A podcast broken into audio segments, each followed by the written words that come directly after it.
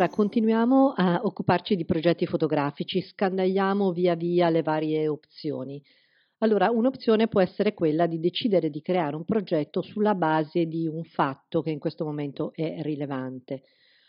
Allora, eh, quando voi avete a che fare con qualcosa che sta succedendo nell'immediato, dovete comunque affrontare una lotta temporale perché il progetto ha un interesse per un periodo sufficientemente limitato. Quindi le vostre idee devono essere abbastanza chiare, anche se non dico chiarissime fin dall'inizio, e il tempo lo dovrete dedicare in una maniera concentrata, ma dovrete essere anche piuttosto rapidi nel eh, produrre le immagini. Oltre questo periodo il progetto scade, cioè non diventa più appetibile per le riviste oppure per le mostre, quindi non vi resterebbe altro che metterlo nel cassetto e tirarlo magari fuori poi successivamente. Se non siete dei professionisti, Naturalmente questa cosa rappresenta una difficoltà non da poco, perché riuscire a produrre in breve tempo fotografie interessanti di grande qualità non è semplice. Viceversa però ci possono essere delle situazioni in cui magari voi siete nel centro di quello che sta accadendo e quindi comunque siete in grado di scattare delle, delle immagini che possono avere un interesse. Allora, in questo caso vi conviene scattare il più possibile, cercando di mantenere il focus su un elemento molto importante che è la parte narrativa. Di questo parliamo anche a proposito degli altri progetti, però eh, lo introduco su questo argomento. Narrativa vuol dire che quando voi create un set di fotografie su appunto un argomento, dovete praticamente raccontare una storia. E questa storia ha bisogno di immagini di contesto, ha bisogno di immagini di dettaglio, ha bisogno di un filo narrativo. Se avete la possibilità di farlo, ha anche bisogno magari di un protagonista, che potrebbero essere gli occhi con i quali voi vedete l'accadimento. Questo rende le immagini più appetibili, soprattutto per i giornali e per i quotidiani.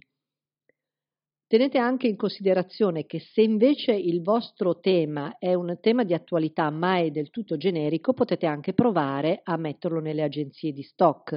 che lavorano con dei tempi più lunghi, con una minore urgenza, però capita poi nel tempo che eh, giornali o televisioni abbiano bisogno di queste immagini di repertorio magari per affrontare successivamente il vostro tema.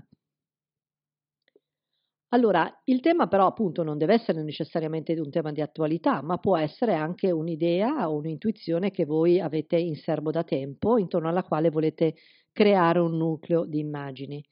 Il discorso che vi ho fatto a proposito dello storytelling, cioè della narrazione, del racconto, come se fosse il racconto di un libro, è un discorso che è sempre valido, quindi non mettetelo mai da parte perché tutte le volte che voi eh, volete esporre un tema, questo tema comunque deve avere un capo e una coda, cioè deve avere una, una propria linea. I grandi fotografi sono stati anche dei grandi narratori.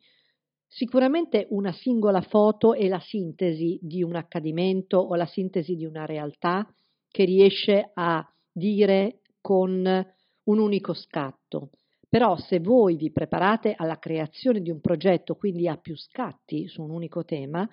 questa narrazione deve comunque seguire un flusso, deve comunque avere un ritmo e questo ritmo non è solamente visivo, cioè non è solamente all'interno del vostro scatto, ma è nella produzione di tutto il progetto. A questo proposito, eh, la finalizzazione del progetto, nel senso il, il, luogo o la situazione nella quale poi questo, eh, questo lavoro verrà prodotto, verrà esposto, è molto importante. Se la destinazione è una rivista, dovete comunque produrre una qualità abbastanza alta, nonostante le riviste alla fine non abbiano bisogno veramente di scatti, per esempio in RAW cosa della quale invece c'è necessità per tutto quello che sono le esposizioni, soprattutto perché oggi l'immagine deve essere prodotta per andare su più media, cioè voi avete la necessità di creare un'immagine o n immagini che possano essere stampate in maniera adeguata su carta per essere per esempio esposti in una mostra, ma contestualmente alla mostra voi facilmente dovrete produrre un catalogo, dovrete creare delle immagini in formato web, dovete pubblicarle su un blog o magari su un sito internet. a volte possono diventare anche un libro. Quindi la vostra eh, fotografia deve avere una qualità abbastanza elevata e la post produzione dovrà avere un livello di omogeneità.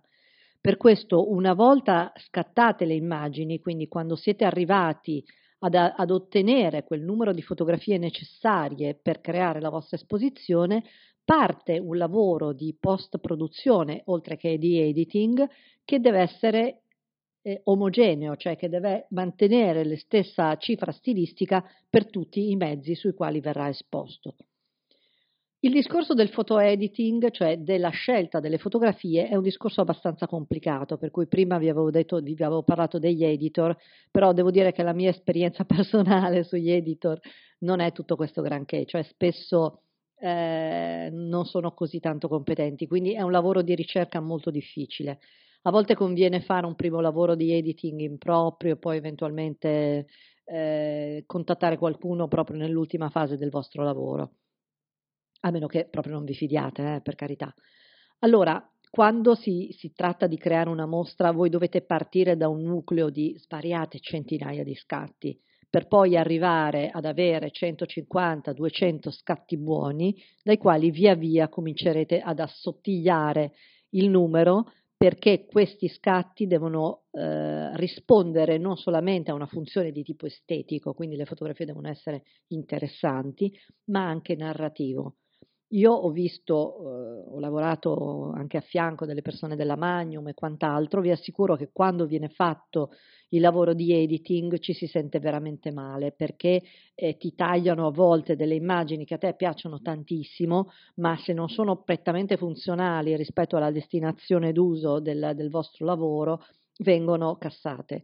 Quindi eh, se voi producete per un'esposizione e avete la massima libertà, naturalmente siete molto più, eh, più, autonomi e più liberi. Se invece le vostre immagini dovessero poi andare su una rivista, aspettatevi di ricevere dei tagli anche a volte terribili sul vostro lavoro.